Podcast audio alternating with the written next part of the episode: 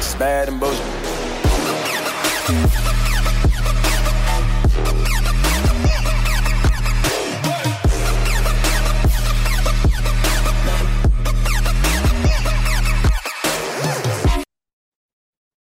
Welcome to the Bad and Bitchy podcast. Welcome back. It is Erica on the mic, and I am joined by the one and only Christian Kristin Raworth, who everybody she just lost her cat, so we are going to uh, send our blessings to her cat's whatever. I don't know. I don't know what what spiritual journeys cats go on. And we were just talking about ancient Egypt, and we should have probably like woven that in. Well, but- yeah, we would have woven that in. Well, I mean, Yeah. they, you know, the, there's a poem called "The Rainbow Bridge," which is about like pets and when they pass away, and so that's how I like to think of it. Like, you know, I like Okay. my uh, my one of my um one of my good friends, her dog died about six months ago, like it, very suddenly out of nowhere. He was very young. He got hit by a car. Mm, oh, that's rough. It yeah, and she sent me this very sweet note, and she was like, "I'm sure that Zeus is taking care of her," and that's Aw. like that's how I think of it, right? Like it's just your pets go to a place where they get to be the youngest, best versions of themselves and playing and doing all that. That's kind of how I like to like to imagine it because you know that's and it's like you know we show this is kind of a broader conversation, but we show our pets sometimes a lot more compassion and kindness and empathy than we show to human beings. And I have thoughts, but I'll I'll keep those. Um, because we have a very meaty show today, and we're going to talk all things Pierre Poilievre and his um would you call it a historic win, Kristin? I, uh, I would, yeah, it's bigger than even Harper. So yeah, Okay. His historic win uh for the conservative leadership and um yeah, all of those things and some things about what's gone on between him and Trudeau and also let's if we have time we're going to talk about um you know the the the issue with him and journalists and uh how that's going to just become worse. Anyway, you don't come here for to to bring you up, do you? No, you come here to rage. So, without further ado, Kristin is our conservative commentator uh, from Edmonton, Alberta, my hometown. So, welcome, Kristin. Thank you. So, let's let's just get into it. Uh oh, wait, before I get into it, housekeeping. Um Aaron will be back at some point. Aaron Aaron Aaron is like what I call what we used to call West Indians. She has like 40 jobs, which is like actually me. Anyway, all this to say it's not like she's not coming back cuz she is. Uh secondly, we are starting to do some programming uh scheduling now. Um one of the programming pieces we're thinking of doing this year that we haven't done in about four or five four years is a dating piece. So we would love to know some of your um dating advice maybe dating stories um, this is open to both heterosexual and queer and queer identifying people. So that's something we didn't do last time, and we're planning to do this time. So we would love to hear your dating stories and um and some of the things you want to talk about. I mean, it could be anything from like interracial dating, which will be on the docket. Okay. Let me just tell you, we will be talking about that and the politics of that. But also, um, you know, we, we just want to hear from different communities. So you can email us at the pod. And I always forget this pod email. You'd think I'd have it up now. Bad and B pod at gmail.com and send us a line and tell us what you want to hear about, what you want us to do um work on and all those great things. So yeah, let's get some user feedback. How about that? And the last thing is what is the last thing? I can't remember what the last thing is. Oh wow. I'm oh, here's the last thing. Every Sunday, as Kristin well knows, I live tweet House of Dragons at 9 p.m. Eastern. And then I actually watched the show at 11 p.m. Eastern. So, and in between, I listened to a podcast on House of Dragons. So I'm really, really into the show. So if you're really into this show, I want to talk about it from an intersectional feminist perspective. For example, last week I tweeted why there's so many men whining in this cringy episode in this episode. They were cringy. Oh, is my reign gonna be okay? Am I a good king? Dude, the realm is falling apart around you, and all you could think of is you anyway. So, like those kinds of things. And I'm sorry, did Sir Criston think the D was that good that that that Rhaenyra would run off and like just leave her entire power nest for him to what? Be broke? Girl, boy bye. Anyway, so you get enlightened tweets like that. Anyway, this is a long intro. So let's get into it. Kristin. So, PP. Yep. How about that? Oh, we also wait a minute. Here's another important piece of news. Um, is that the queen has left us, but the crown has not.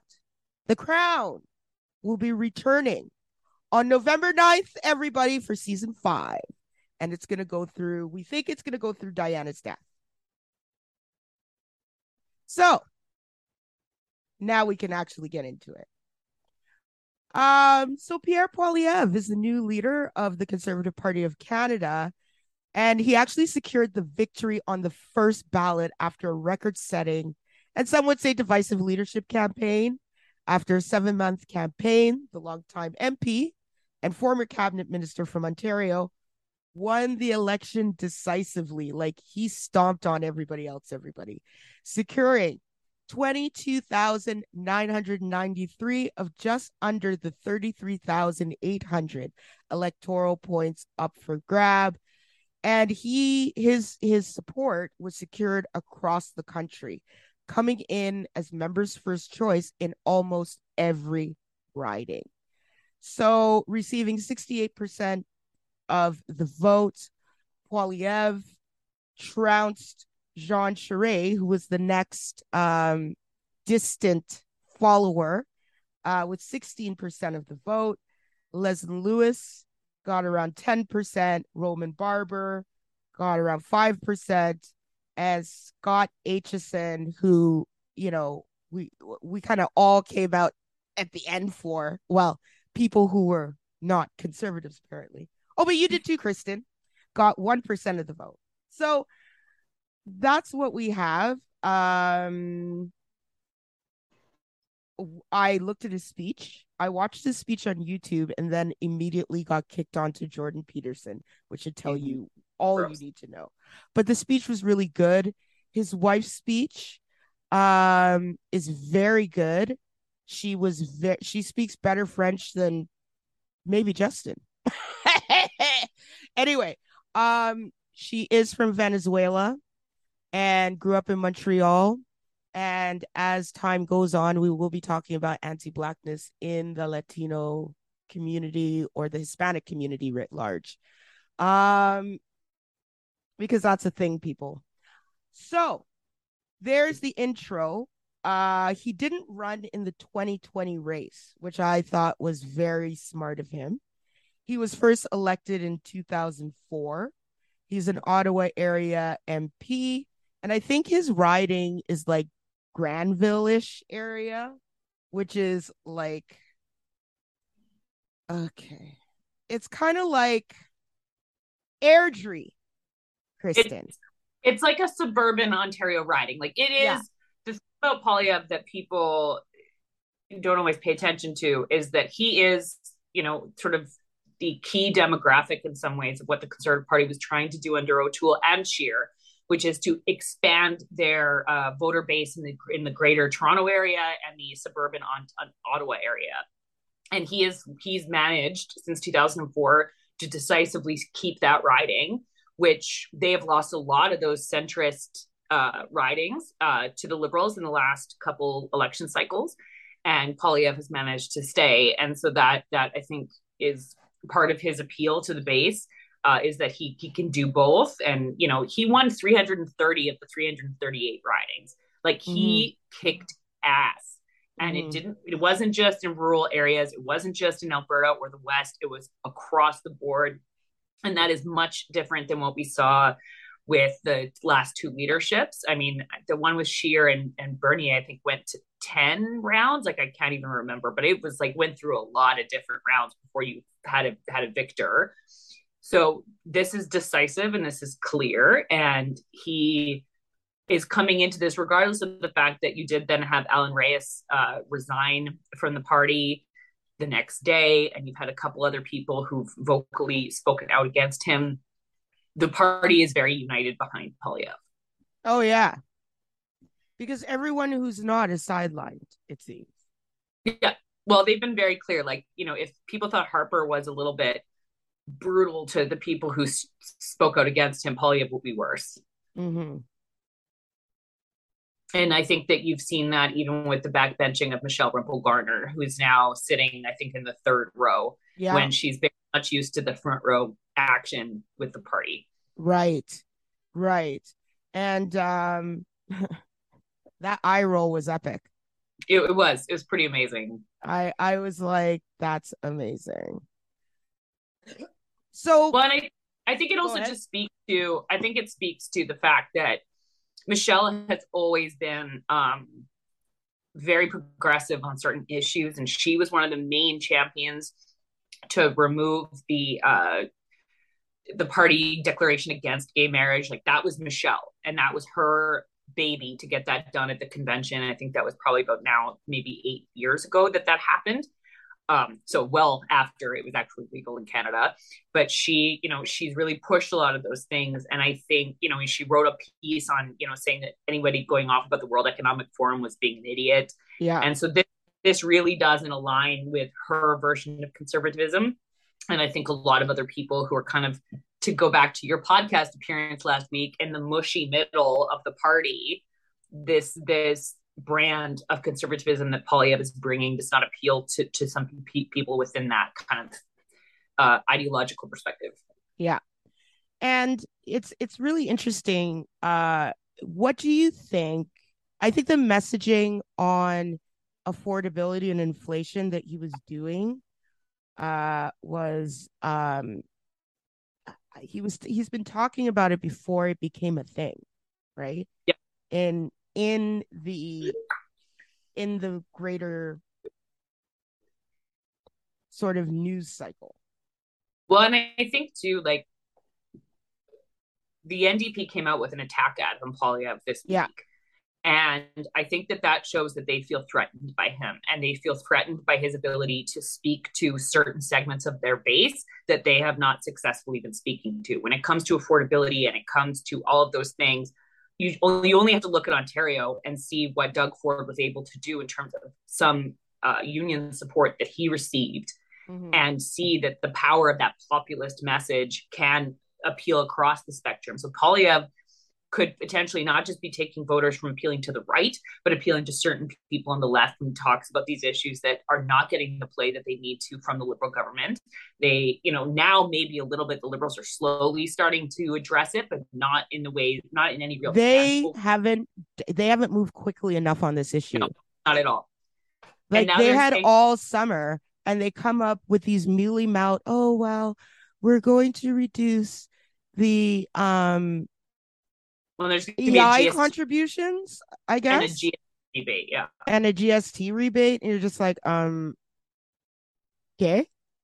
Well, and we've talked about this before too, in that, um, and that's offline, not necessarily in the pod, but when you're talking about tax breaks or these kind of things, that doesn't make a difference for your average person in the moment. Right. Like saying to someone like who can't afford groceries or who's struggling to pay rent, oh hey, don't worry about it because in four months you'll get a GST rebate. Like that does not make a tangible difference in their day-to-day lives and so i think that those are the people who Poilievre is speaking to and jagmeet singh has really surrendered a lot of that real estate to him by not being as vocal as he should be either well what has he done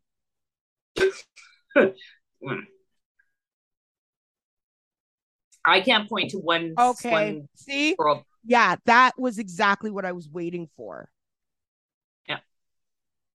Even pharmacare, like pharmacare, dental care, dental care, like he's he's really um moved back on on the dental care stuff, and he's giving the, the liberals a lot of space. That should be his like big victory to be able to point to that and say that this is happening, but he hasn't been able to because the liberals haven't moved on it which right. should be shocking to nobody because they love making promises they don't keep. Right. Exactly. So like that's that's the thing. The the NDP has ceded a lot of space over the years. Uh I would say since Jack Layton, they've mm-hmm. ceded the environment. They've ceded uh everything working class um, they've seen this is the problem when you talk about a wealth tax, and I will be beating this wealth tax thing to death. If your messaging is let's have a wealth tax, that shouldn't be the message.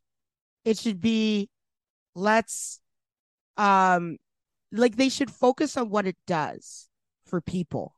Like it's like you fo- when the the point is is that in that messaging they're focusing on the wealthy and not the people that they're supposed to be helping.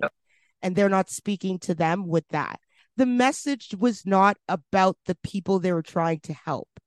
The, the message was about criminalizing people who had more power. And don't get me wrong, I am here for ta- for more taxes for people for whom wealth is concentrated because but to me that's more like let's talk about capital gains then right?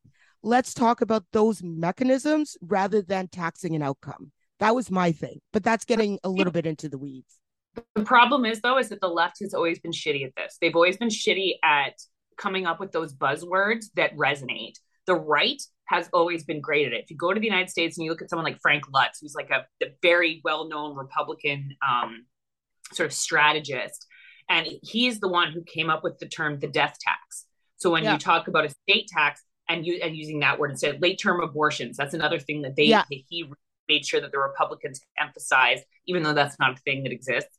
Um, but those that those resonate with people, and the death tax resonates with people because it makes them think, oh, you're gonna you're gonna make it so I can't help my children. No, no, no, no, no. That's not what the estate tax is. But because of the way that they've framed it, it it resonates with people and the left has never been good at that so when you're talking about capital gains you know i like to think that i'm fairly educated but i often have my head don't know what the hell you're talking about when you say that exactly in terms of how it would impact my life or the life of the people around me and the left need to get better at that whether that's singh or that's trudeau because they don't frame these things well and so your average middle class person or those seeking to join it um, don't look at this language and understand what you're trying to say to them. They're very bad at the elevator speech piece of that. And that's something Pierre, Pierre Poilievre excels at is being able to explain something complex, even if it's not always true, in a very quick and succinct way that resonates.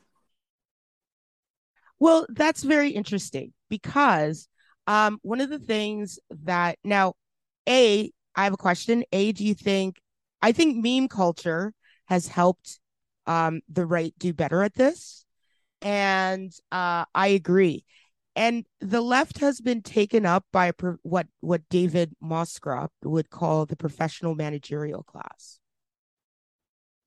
And the professional managerial class are consultants and this and that, academia, yada, yada, yada. Those are not the people who are snappy, you know, with the messaging like just inflation is brilliant. It is. Yeah. And if, whether or not you think it, and I've seen all these people push back on Twitter, like about it, but it doesn't matter what like the Twitter class, I know I sound like Jason Kenney, but like the Twitter class say, because you hear that and it sticks in your head even if you don't agree with it it resonates. And you, you see these kind of like lengthy academic responses and this happens in alberta too all the time. Yeah. When we were going into our uh, referendum on equalization that we had here and you would see a lot of academics post like lengthy threads about why this made no sense all the reasons why it wasn't clear but that doesn't that's not able to compete with the messaging from the right which is basically ottawa is stealing from us and like that kind of that breeding of resentment that the right has has been able to weaponize in such an incredibly uh, effective way because they people in Alberta even now even though we're sitting on a record surplus because of oil and gas so we're doing fine they're still able to breed that resentment and that anger towards Ottawa despite the fact that it literally makes absolutely no sense because the other side doesn't do a very good job of explaining why we should be actually like not as mad as a lot of people are. Mm, exactly. Exactly. And that's a good point. Um what did you think of the speech? I thought the speech was great. I thought that both their speeches were great. Um, Anna Poilievre is a different kind of political spouse because she is a, she was a staffer. She worked for Michael Cooper, I believe. Um, so she's been around the hill for a long time. She's not someone who's just you know married to a politician. She's been engaged in politics, engaged in partisan politics for quite some time. Wait a minute, Michael Cooper, who is uh who is whose picture was taken outside, like in front of a Nazi flag, and I thought it was perfect. Okay. Oh yeah, well, I yeah, Michael, well, Michael Cooper, um, who is a very popular M- MP. Like I'm sure very, he is. And I am not surprised. I've known Michael Cooper for a very, very long time, and he's always sounded like a 60 year old man, even when he was 14. So he was, you know, bound for this world in some ways. But so she is different she's not going to be doing the kind of like sweet little speeches and doing like pet projects the way she that did other, not. Other political spouses do. She's going to be in there just as much as he is because she's a political animal just like he is. Oh, I and... know. I saw a political animal. I saw, I was like, maybe we should elect her. you know? Like, like I was just, I don't know. I, I, I felt that the two of them have the bases covered. Um, no pun intended. Like, and here's the thing that I think that people don't really realize because there's such knee jerk reaction to Poilievre, like calling him a white supremacist, calling him all these things. And what they don't understand is your average voter is going to look at Pierre Poilievre, whose wife is is Latina, who he has, you know, his his dad is gay. He has all of these different. It's going to be a lot. He's pro-choice it's going to be a lot harder to put him in a box than it was with Scheer, for example. Like Andrew Scheer, it was very easy because he was obviously very uncomfortable around issues like LGBTQ2S issues. And it was easy to do that. He was pro life, so it was easy to paint him as dangerous. For your average Canadian voter, so not like your Twitterite partisan people, but your average Canadian voter is not going to go into the next election and it's not going to be as easy for that person to see Poilievre as dangerous as it was with uh with Scheer as an example. Agreed. I would agree with that. Um so we did say uh and and she is I hate to do this and I hate to pit women against each other or but let's just do a comparison with like Sophie. Like that's a different woman altogether. Like it's she seemed to me like a kind of um uh partner like this is the first partner that i've seen who is just as good maybe even better than him and when you talk about feminism because that's going to be an issue and mm-hmm. women's rights and so on there's there's going to be a problem with trying to take them down. I'm just saying. Well, and I think too that people forget that in 2015, when we elected Trudeau, one of the appeals to him was he was young, he had young children, he had this beautiful young family. Because his kids, I think one of his, I think his youngest was like maybe not even like two, I think, when he won in 2015. And that exact thing that made Trudeau appealing exists for Poilievre. Like Poilievre's youngest child just turned a year old, I believe, at caucus. Like he brought his son to caucus for uh, his birthday. And so they have beautiful children. They're a beautiful looking family. And anyone who says that that doesn't matter is not does not pay attention to the way optics work. They don't pay attention to the way that Obama, same thing. Like when he was elected yep. in 2008. It was a young you know, family. JFK, same thing. Yeah, well, that's why there's still that mystique about JFK because that is really the only president that I think has existed in the last like 60, 70 years who had very, very small children because, of course, the US likes to elect senior citizens. So it's difficult to have young children around when everybody in the office is like 75 years old. Mm-hmm. And then we have questions if that's the case yeah but so in so i think for us like that was one of the appeals of trudeau like we have had historically significantly younger leaders i mean going back to my favorite obviously like joe clark was 39 when he became prime minister his daughter i was only about two or three mulroney had young young children when he was in office like we have had um historically quite younger prime ministers and i think that that's some of the appeal that youthfulness and while poilievre i think is my age ish. I think he's somewhere like around our age. Mm-hmm. Um, there's still that youthfulness about him, and I think that that cannot be discounted in terms of the appeal that that will have going forward. Right. Right. So, um, tell us what happened in this uh election. What what what what the fuck, man? What happened to Jean Charest? First of all, I think that you know right out of the gate, this was Poilievre's to lose because he had worked in the last couple years to really build up his support, build up caucus support. He has been a superstar in question period. Yeah. Um, SNC Lavalin, the WE scandal, all of that. He built up this this sort of aura of himself over the last couple years as being a bulldog and very uh, um, effective in his role. So people were excited for him to run uh, when he ran with the platform that he did, which was very much co-developed, I'm sure, between him and Jenny Byrne.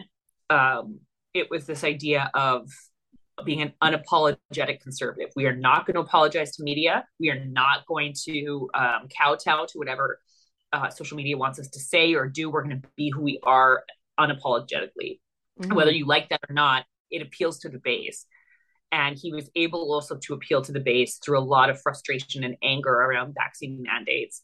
And then Jean Charest comes in as an establishment candidate who historically have not done well. I mean, you go to Peter MacKay, he was an establishment candidate. Even Max Bernier, we forget that Max Bernier hasn't always been insane.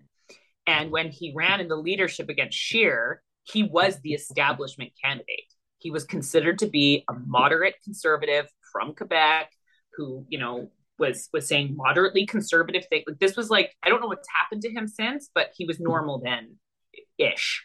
So moderates have typically not done well in these leaderships anyway. The only reason Erin won was because Erin like veered to the right hard in his leadership uh, election, and he appealed to social conservatives, despite the fact that he isn't one. But I think the other problem with Jean Charest, and I say this respectfully because I know a lot of the people who ran his campaign, and I liked them personally, but they ran a really shitty campaign. They ran a really bad campaign. He wasn't out there. He wasn't addressing things like they were not hitting on the marks that they needed to be. And their graphic design didn't even reach the level of Canva Pro.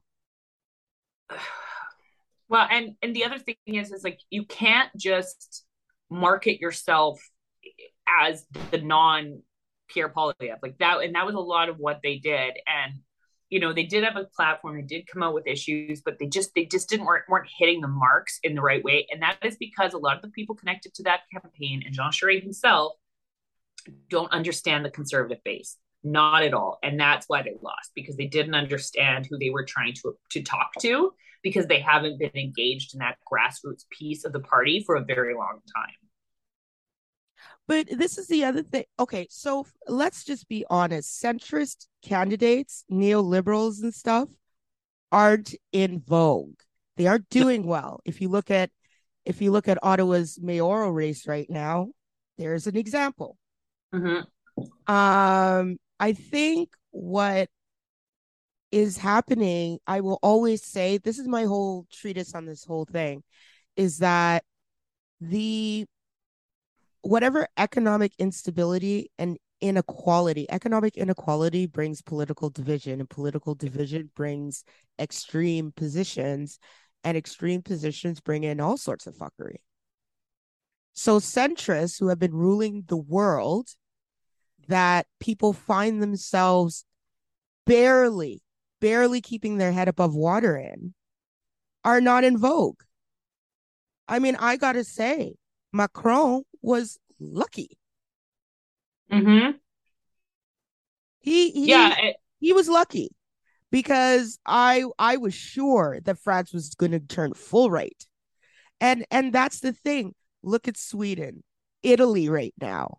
All this is all happening because in Europe 2008 still looms, right? Mm-hmm. And that economic crisis. And then you have a pandemic, which is not just about economics, it's a societal crisis too. And so that has been broadly mismanaged by the same type of people Jean Charest represent. Well, and I think so. Know, I'm not it, surprised. Is my point, and why these fuckers can't read the tea leaves is beyond me. Kerry Diotte was a two-time MP who lost to Blake Desjarlais, and I hear conservatives say, "Oh, he was a good MP." No, he fucking wasn't. Like that. That is the thing that people don't understand. If you're not in the community, you don't. If he is not responding to his constituents, if you aren't present, going back to Michael Cooper as another example, people don't understand why he keeps winning. You know why he keeps winning? Because I know people who live in his riding who, if they contact his constit office, they will get support or help within an hour. He is very engaged in his constituency and very present. And Kerry Diotte wasn't. And that's where people need to understand. That's where the work is. It is in that grassroots piece. It is being present in your community. It is understanding um, what people want and what people need. And until you actually talk to people, which Pierre Poilievre has been very, very good at, you are not going to know what message resonates with them. And just because you think you're great and you think that you have this like aura about you, like I believe that maybe Charest's people thought, like, well, Jean Charest. No, he didn't know what the base wanted. He didn't speak to the base. And in a lot of ways, he actually insulted the base. And that did not work for him, clearly. Yeah. And that's the thing. I, I just, you know, we, um, we think that politi- the best came up with that nonsense of the best policies and ideas win? People used to, you know what? It's those same neoliberals. It's those same centrists that are losing elections telling you that shit. Well, and it's, you know, it, it, it, I think that somewhere along the line, people, and this is not, this is like across the board, where people think that because they believe so much in the integrity of the policies that they like or the positions that they like or whatever, that they think that's enough. And it's not because the vast majority of Canadians do not sit on Twitter. They do not spend their time reading, you know, all the stuff that you and I do every day, all the time. Like we, you know, normals as we the normals. Yeah, normals. Um, what matters to them is their ability to do basic things, and we have forgotten the importance of those basic things. Someone being able to afford groceries, gas in their car, to be able to buy a home, to have the things that we like. Our parents did not struggle the way that that our generation is and the way the generations below us are in terms of affordability. Like my parents, I think the first house was like thirty-five thousand dollars, and I'm just like, what the fuck? How's that even? I can't even imagine that. And they were able to build up wealth and accumulate wealth because they didn't struggle with the same things that we are right now. And I and it's like that's been forgotten at the altar of some of these bigger, broader like policies. And I mean, I don't mean to say this pejoratively, but it is like a social justicey, like, okay, well, these great ideas and forgetting the basic necessities of what people need to live their lives. And that's where Pierre Poilievre resonates as well, I think, above Trudeau. I think, yeah. And I, I just think that Trudeau doesn't speak to that anymore. No, and neither does the NDP. Neither does the NDP. I mean, we, we could do a whole podcast on shitting on the NDP, but they don't. And Jack Layton did. And there's a reason why he is so revered. And it's not just because we lost him before his time. So he kind of has this of JFK like thing because he was never able to disappoint us really. Um, but he spoke to people that way. He connected to people that way. And since then, I mean, Mulcair certainly didn't. And I don't think Singh has been able to, to, to replicate that at all. I mean, there's probably other reasons why he struggled in Quebec, but there's, and I don't think you have that. Whereas in Alberta, and I, am sorry to always bring it back to Alberta, but that's why you're here, Kristin. But Notley can. There is, she resonates with people. She is, when she talks, people feel like she's hearing them and they understand. And there that's that's and that's where she is really good in that grassroots thing that being able to make every single person that she talks to feel like you know she's more interested in them than she has been in anyone ever. Like she's very good at that. And, and we talked about that with jason kenney. Yep. And well, i don't know what happened to that version of the guy that you and i both talked about because he certainly wasn't present the last couple years. No no. Covid really fucked him up. It did it really did like he didn't know. This is a thing when you have things so meticulously calculated, you can't do agility. No, and I mean, and and it's an not adaptation. or and yeah. as we both know in Ontario, it's not a question of like pandemic management because Ford did more ridiculous shit than Kenney did. Like, didn't he? Like, what, did he make it like illegal for you to go out unless you had your dog or something? Yeah. Like, but he didn't. But then he came back with a bigger majority than he had before. Francois Legault, same thing. He brought in insane restrictions, but also had you know massive deaths in long term care. He's going to sail to a massive majority in the Quebec election. So it's it's a more personality thing and ability to resonate than it is on the policy. Yes. Yes. Exactly. So what would the liberal okay, what would the NDP have to do to because Erin O'Toole was trying this too, actually, was trying to move to um more working class. Uh I, you know, it's one of the things where I was like, this is actually smart, Aaron. It's too bad you can't deliver. Um, but Pierre Poilievre can definitely deliver. And I remember giving like an anti-racism speech at the uh, oh, what's that big union? That national union. Anyway. Unifor? No, not uniform, another one. And I can't uh, remember. No, the the big umbrella union that oversees all unions. Anyway. Um, and I was like, you guys have like a a problem with white supremacy. And that was before the pandemic.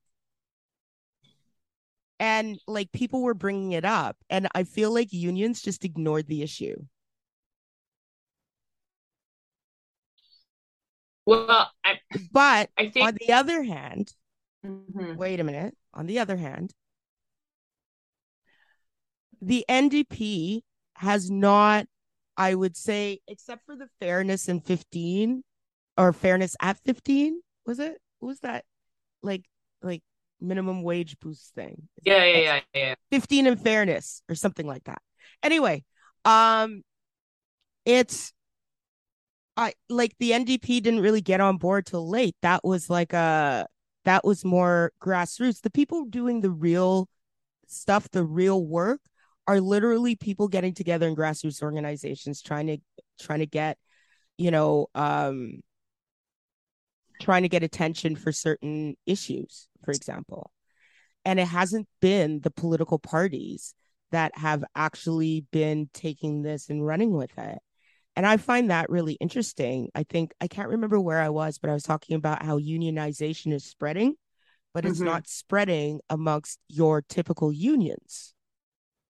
They're still losing people. It's like it's like a new generation getting together and say we need representation and then doing it themselves. Yeah. And I find that really interesting. What is it about established unions that um have seemed to fail their workers and the political connections they usually have have failed them too, failed the workers too. And I think that's really interesting.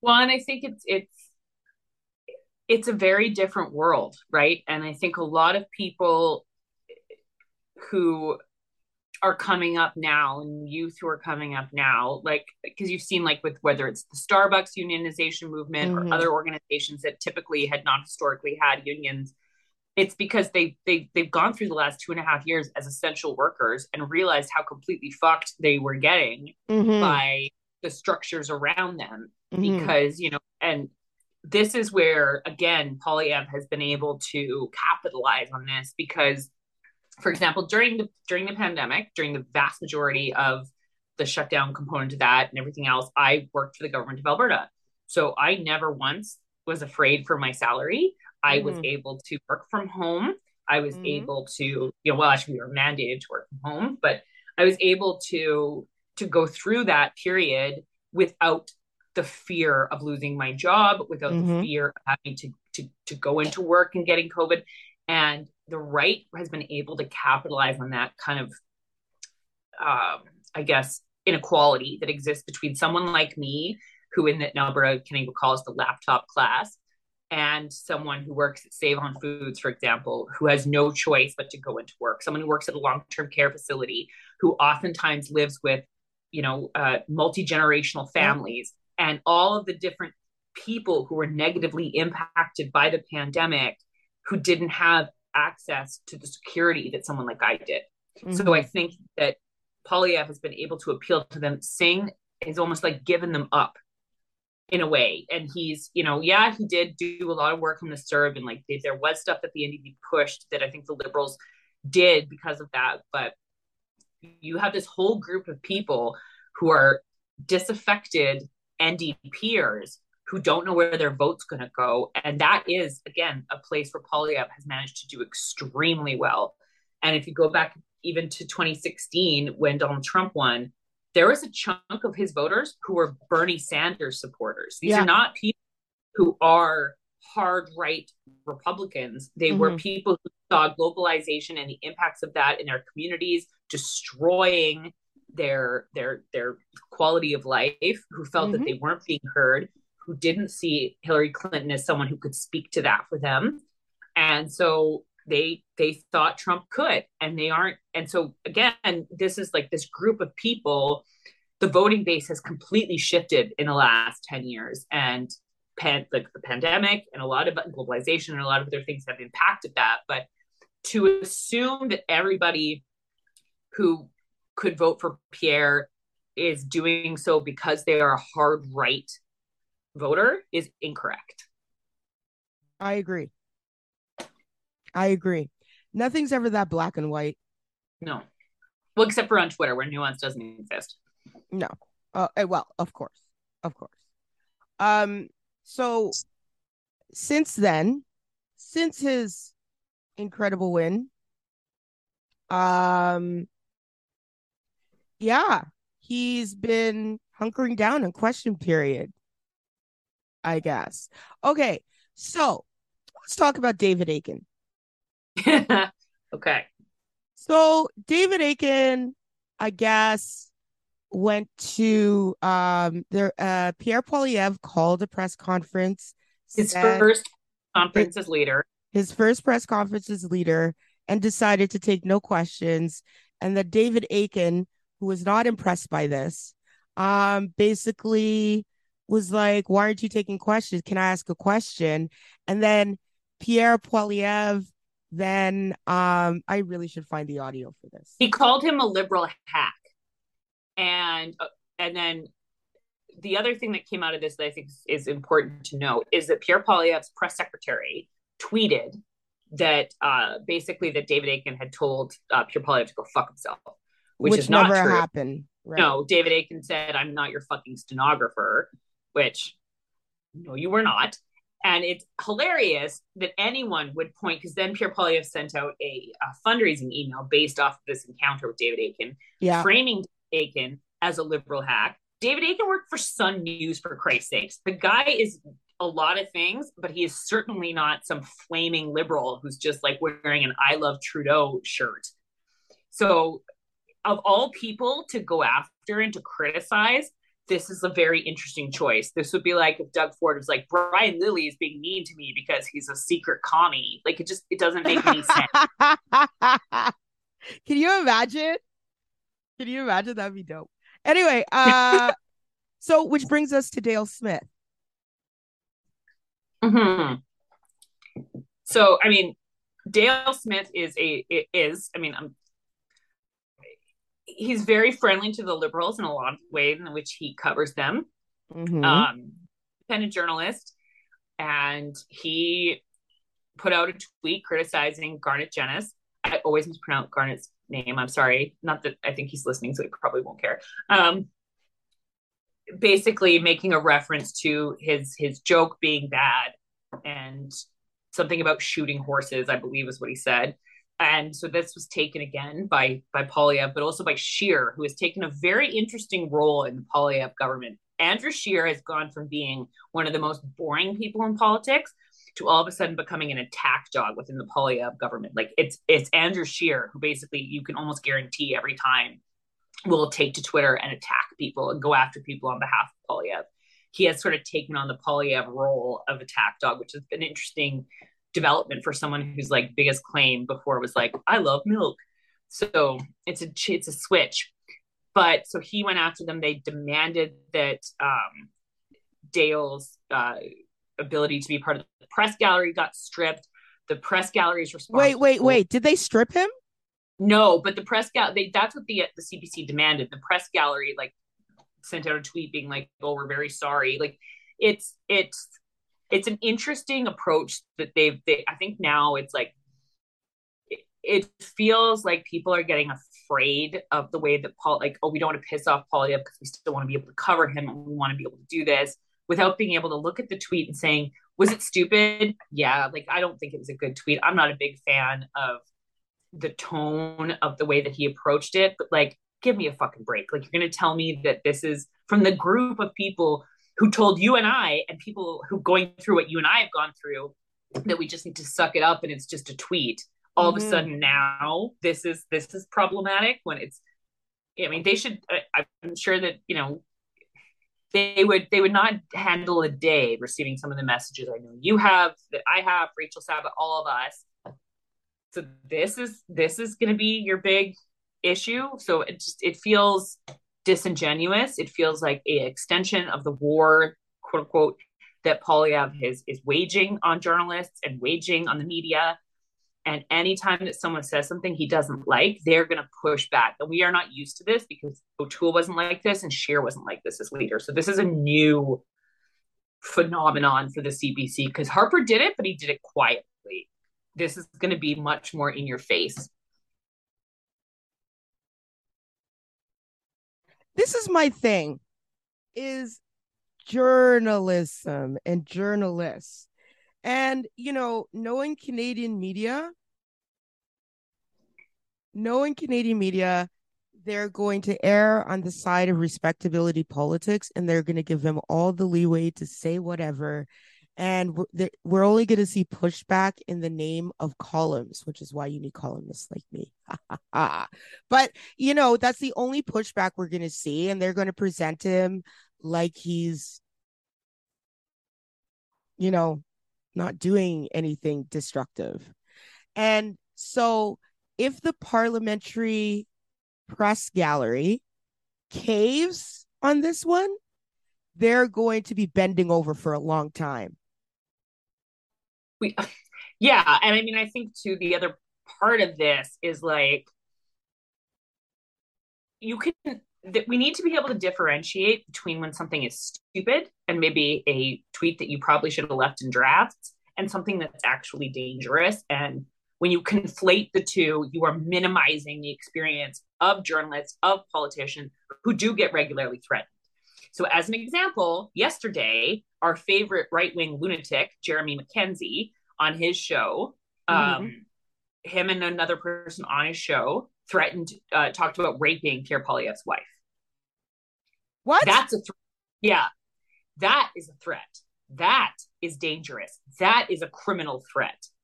What Dale did is not.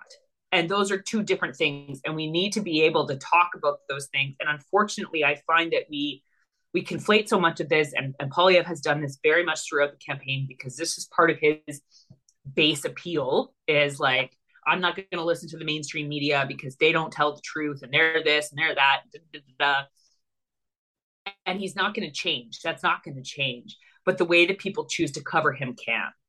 And it can switch in the way that it is addressing it by showing the nuance of things and not just repeating Pierre Poilievre is mad about this tweet, so here you go, instead of providing the nuance of what Dale said. I've seen worse tweets coming out from the from conservatives around Trudeau than than what that what Dale said in that tweet. Oh like, oh my I gosh, if if they had to if they had to deal with the shit that Trudeau I I will say this. I was listen, I was in the Wexit Facebook group. A friend added me. It was very instructive. Because let me just say, the shit that people I like I was just in shock. Like hang him, um, yeah, you know, things like that. And I'm just like, not nary a peep from anybody in conservative land. Well, you know, the other day, like I couldn't sleep because of, well, as you mentioned earlier, because my cat passed away and I was sad. So I was like scrolling on Twitter, doom scrolling on Twitter as one does at two o'clock in the morning. And so I was going through this like the, the Trudeau must go hashtag, right? So all of these people have been putting out tweets saying like, I'm a mother of three and I serve my country and Trudeau thinks I'm a misogynist. And it's right. The responses are are bananas. And the way that people are reacting to this is is nuts. And but that gets kind of left to the side because Polyev and, and Poilievre's people don't want to actually address some of the crazy. Like, there are some people who genuinely do feel offended by what the prime minister said. They don't think it reflects them. They're not crazy people. They just this is how they feel. But there are people in there who are uttering threats, who are saying insane things, who are like, you know, this is like like the same kind of people who are also just like Trudeau is actually Castro's son, and yeah, like that like so there is a difference and that was the distinction that actually and like i am not a trudeau apologist but every time i point this out people are like oh you must just love trudeau. I'm like you per- clearly haven't googled me. Yeah clearly. uh, but you know in the speech especially in the french version of what he did he's very clear that he is not talking about people who are vaccine hesitant. He is not talking about people who have genuine concerns. He's talking about a small section, mm-hmm. the same section showed up in Ottawa in the convoy, who have, you know, fuck Trudeau bumper stickers, who legitimately believed at one point, what, what was it, that they could write the governor general and get her to like remove him. Those are the people he was referring to. The people in Coutts in Alberta who brought weapons, who were charged with trying to, uttering threats, and people like that was who he was referring to. But this whole conversation has been weaponized into, you know, the ability to criticize Trudeau for anything and saying that he's like he hates anyone who's not vaccinated or he wants everybody. It's just gone to a whole other level. But what's interesting is that the next election is not going to be fought on vaccine mandates. It's not mm-hmm. going to be fought on Arrive Can. It's not going to be about that. So Polyev is going to have to um, pivot in some ways because if the election is not for another two years, no one's going to give a shit about the ArriveCAN app in two years. So how is how are they going to switch when so much of that base appeal has been around freedoms and mandates? And the same thing happens in Alberta. Like we're like that's a huge section of what our leadership candidates are talking about in terms of who will be our next premier. They're talking about COVID restrictions when nobody really is actually still talking about that. So what is the play then? Affordability. No, no, no. I know people are going to talk. I know affordability is going to be on the docket. No, but what is the play for people who are just all COVID, all mandates when we don't really have mandates anymore? I think it'll be a slow. It I would think for for Poilievre's camp, it will be a slow move. He already did a video on I don't know Friday this week has been like a bleh, a blur for me. But I think it was Friday where he did a video basically taking credit for the fact that Trudeau got rid of the Arrive Can app, which is not actually due to him, but okay. Um, and then he'll do another one when Trudeau scraps the mask mandate on flights, which I'm assuming he will do in the next little while, because no other, pretty much no other country has a mask mandate on flights now except for us. Um, so I think you know he'll do that but then he will slowly dial it back and stop talking about it. And broadly, he will still appeal to the idea of freedom and like do what you want, and, because that's very key to his messaging too. But mm-hmm. I think that he'll start focusing on bread and butter issues for conservatives and slowly move to that. So it is affordability, it is tax, guns, things like that. Like he will definitely move into that. But it also really depends on what the liberals do. Like the other piece of this that has allowed Poilievre to become as popular as he is and get the appeal that he has is the Trudeau Liberals, since they won the last election, they've barely sat in House of Commons at all. Yeah. more than almost anybody else on earth. They're barely ever there. I, I cannot point to one real tangible thing that they have done since they won the last election.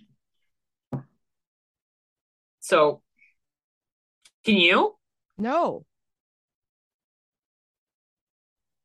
What, what, what? I, oh. And there's still virtual sitting, which is, which is another thing. Like, you know, if you have, you know, pre existing conditions or concerns, fine. But for the vast majority of people, they should be sitting, they should be back in the house and they should all be there back in the house. Well, I don't know how they're fighting with public servants when they when they don't seem to want to show up at work either. See, and this this is again messaging that resonates. Yes. Rules for rules for thee, but not for me. Yeah. Yeah. Every like I people notice that shit. and do. that shit builds. And that's what I'm trying to tell. I'm like, that and Canada is a place where it doesn't just react, that reaction builds, right? Till all of a sudden you're just like, what is what happened? Well, well this- paid attention.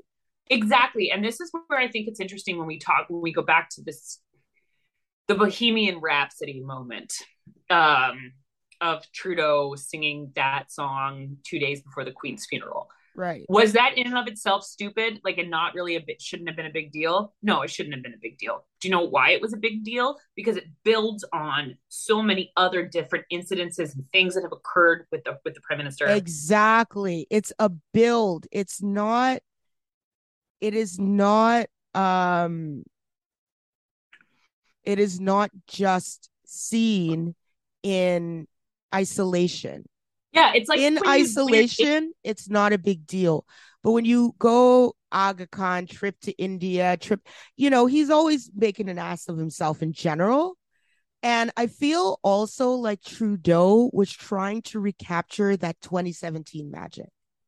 That 2016 yeah, and 17 magic where he could do all those things and everybody thought it was cool. And I feel like this is where you don't know how to read a room. Because well, like you-, you said it's been it's been it's it's absolutely um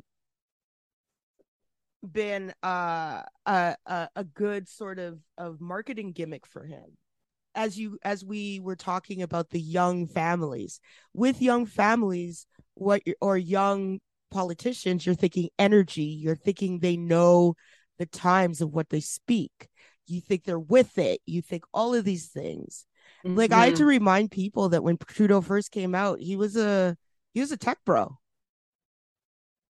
hmm well and like you know i still remember the when when pierre trudeau died and he gave that eulogy oh that, right. Yeah. that was the beginning right? Like that was when it slowly started for him and the momentum for him started because it's, it's it was a beautiful speech and a beautiful eulogy and it was you know everybody watched it and it was then shown like a million times and it was that building of him and then he ran and he was the mp in papineau and then he would give these like emotional speeches about whatever he was doing and it slowly built like it, it's not like he came out of nowhere it was eh, people saw it building and I think sometimes he forgets there's a big difference between being an up and comer and a rising star in a party and being a seven year prime minister of a country.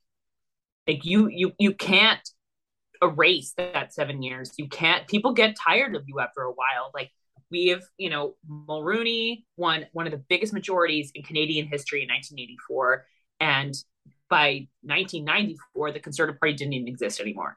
Right. Chrétien, Chrétien, same thing. Chrétien won back to back to back majorities. He was he is one of the most successful politicians in Canadian history. Mm-hmm. And two terms later, the Liberal Party was third party. Right.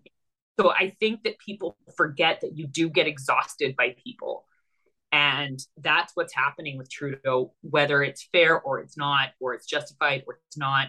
People are getting exhausted. And I saw you fighting with someone about this on Twitter the other day about Chrystia Freeland and whether or not she'd be able to to to win for the Liberals. No, she wouldn't. She's not francophone. Like that's the issue. The Liberals would lose Quebec with someone like Chrystia Freeland. Yeah. So they almost need to keep Trudeau so that they can try to keep their Quebec seat so they can mm-hmm. fight for that because unfortunately for someone in Alberta, we realized that by the time you get the vote count from Ottawa, not from Ontario and Quebec, the election's pretty much over. Yeah. Like yeah. there's no there's not there's very rarely a time where it's like, oh, let's let's see what happens in Alberta. Maybe it'll be a a change. No. So that people so that's what the Liberal Party is fighting with now is the exhaustion after seven years of the same leader, but also the fear of what could happen if he was gone. Well, they built that party around him. So what did they? They have no succession plan. Well, parties rarely do, right? Like, I mean, you. It's not all the time that you have like Paul Martin hiding in the corner, just waiting for his turn to like. back. but Mr. Dithers. I voted for Paul. I joined the Liberal Party to vote for Paul Martin in leadership. I will say I like. you Paul really? Martin. Yeah, I mean, I still like him. He's still alive. So if you're listening, Paul Martin, thumbs up to you. Yeah, no, I thought he was a great finance minister. I, I used to joke he was the best finance minister the Conservative Party never had. and the Kelowna Accord, childcare, like he was trying to accomplish a lot of really big ticket items for the Liberals. His problem was just that the sponsorship scandal and everything else that happened, like he was kneecapped from the beginning. And then again, like much like I think what we're looking at now, we had had i think at that point the liberals have been in power for over a decade because mm-hmm. when like Chrétien won in 93 right? Yep. So he won in 93 and uh 97 harper won in 2006 six. yeah.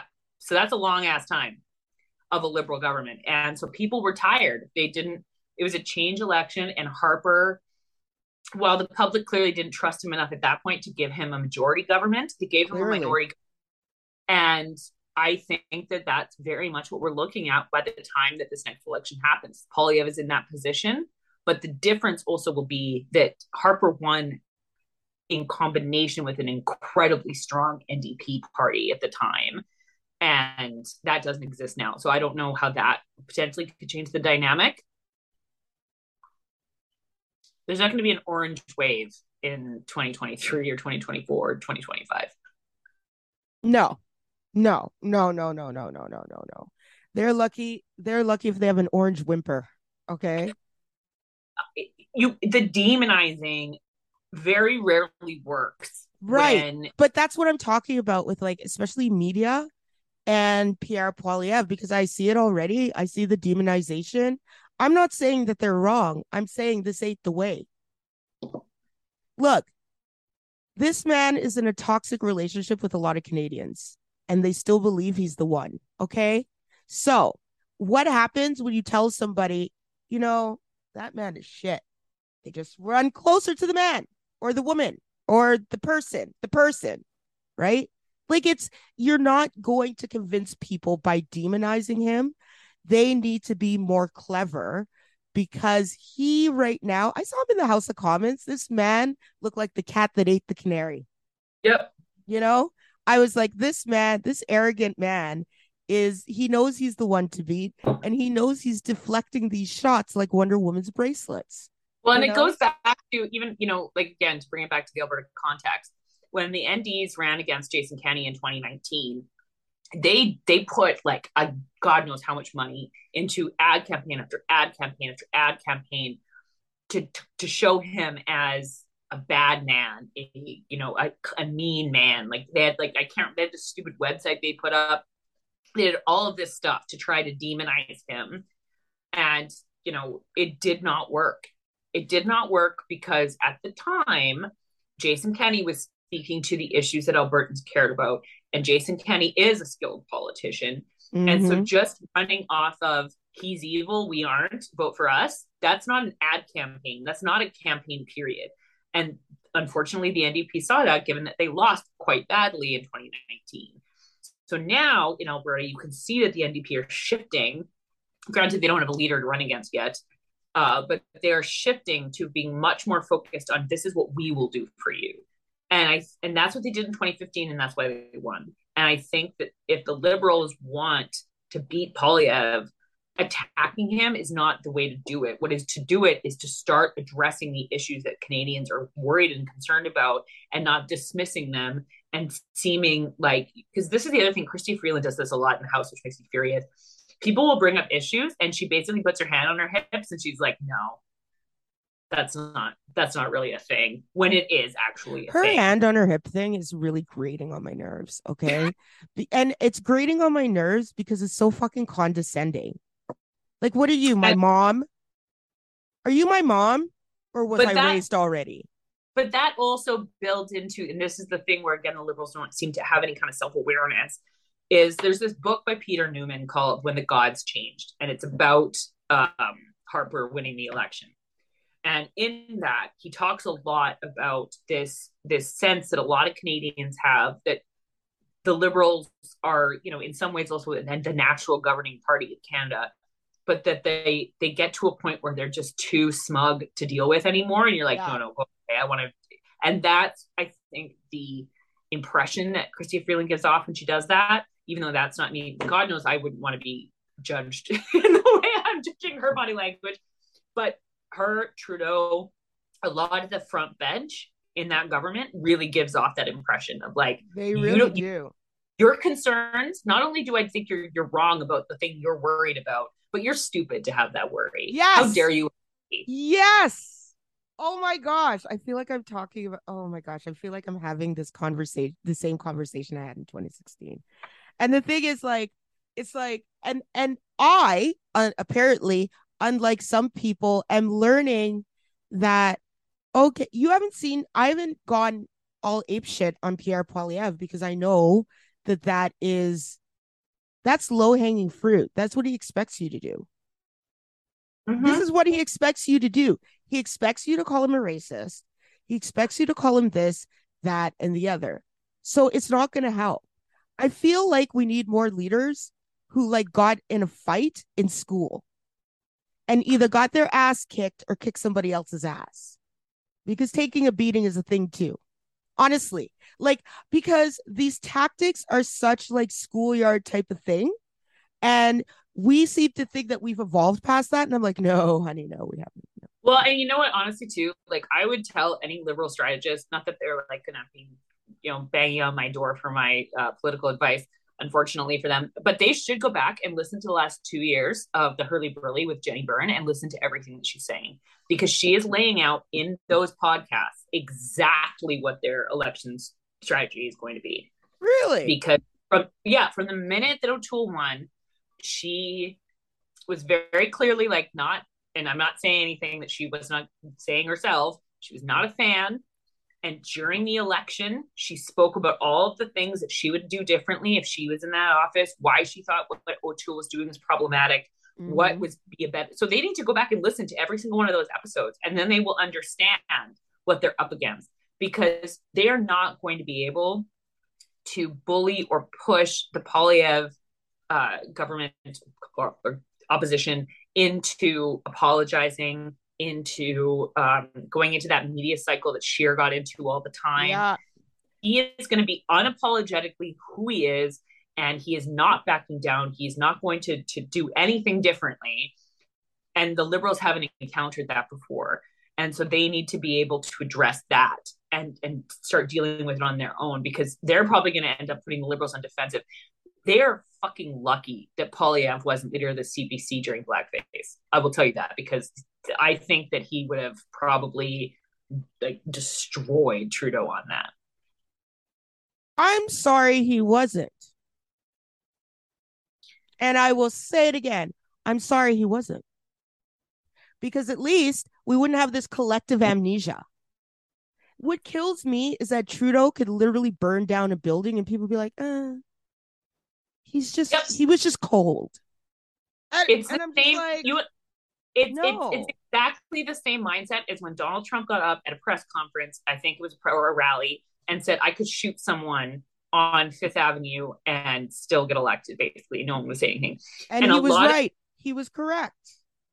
Yeah, basically, I mean, like he's still like people worship the ground he walks on, and there's not a lot of difference between the behaviors of people who love Donald Trump and behaviors of people who like worship Trudeau and he can do no wrong. Like, like yeah. there was yeah, it's Twitter, two sides of the same coin. You're someone on Twitter right. once was like, "Oh, well, he didn't go to this, you know National Truth and Reconciliation Day, but you can't criticize him for that because his brother died, and that's pretty much exactly the same as residential school people who died." And it's like, what?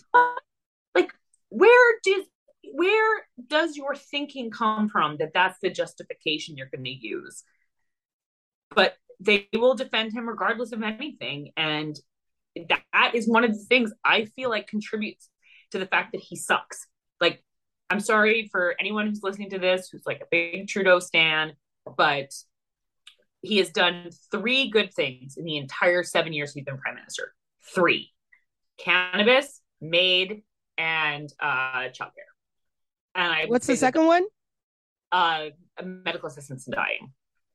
Eh, even that's the, eh. well the first frame of it like as someone whose whose stepmother received medical assistance in dying i feel very blessed that that was an option for our family. Gotcha gotcha gotcha. you know that like some of what they've been doing since have been a little bit more muddled um but he promised that and he delivered.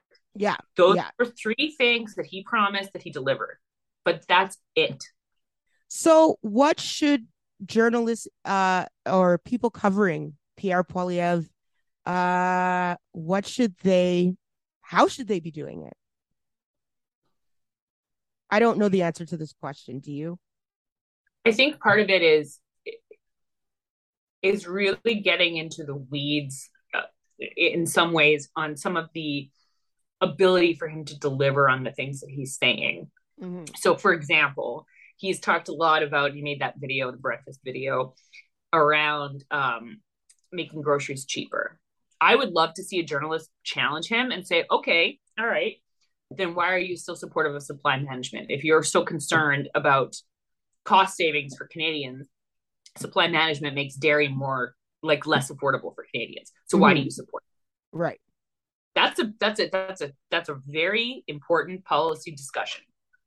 Right. I would like to see them question him on how he would accomplish the things that he's talking about without it negatively impacting the lowest income Canadians and the most vulnerable Canadians. Right. I don't see Twitter conversations about whether or not EI and CPP are taxes or not taxes. I don't care about that. Your average Canadian doesn't care about that. How is he going to ensure that if you lose your job, you will be supported by EI? How is he going to ensure that when you when you retire, you'll be supported by a pension? I want to I want to see them push back on those kind of tangible policy things because I think he will have a harder time deflecting those questions than he would if a question was, "Why are you a racist? Why are you bad?" Like he's always going to push back on. Do you know what I mean? Like it needs yeah. to be something that has has roots within the policies options he's putting out there. Right. Right. I would like to see them question about childcare. He is on the record as saying that he doesn't believe in universal childcare. Why? What are you going to do for children? What are you going to do for families? How are you going to address those concerns? Because if there's one place that he could lose on, I think it's that. I agree. Um, right now he looks uh pretty formidable. So you will be back for this Danielle Smith uh UCP fuckery that we will all have to face until next time, everybody, make sure you sign up uh, to subscribe to Bad and Bitchy. And make sure you sign up to subscribe to Not in My Color too, where I'll be. I think I'm going to do more of the educational stuff on there. And um, I'm still trying to figure out what I'm going to do with it, but you can still sign up for it. And I'll tweet out um, the respective uh, links and put it in show notes to hear. We don't have a regular show notes for this episode. Um, I've decided I'm only doing it when Erin's on the mic. So, ah, so I get a break. So anyway, Kristin, Thank we will see you soon. very soon because that next election is when October 6th. October 6th. Have happy fall, everybody, and have a good week. Bye. Bye. My bitch is bad and bullshit.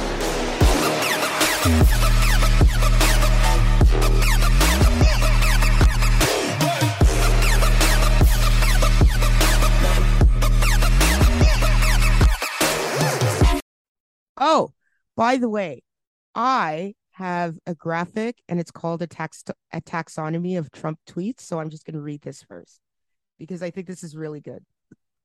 Number one, the first step preemptive framing. Be the first to frame an idea. Example the hacking of the DNC was the DNC's fault and Democrats lost by a wide, margin, when in fact it was one of the narrowest margins in history. So, preemptive framing, which Pierre Poilievre does well. Two, Yeah. diversion. Divert attention from real issues.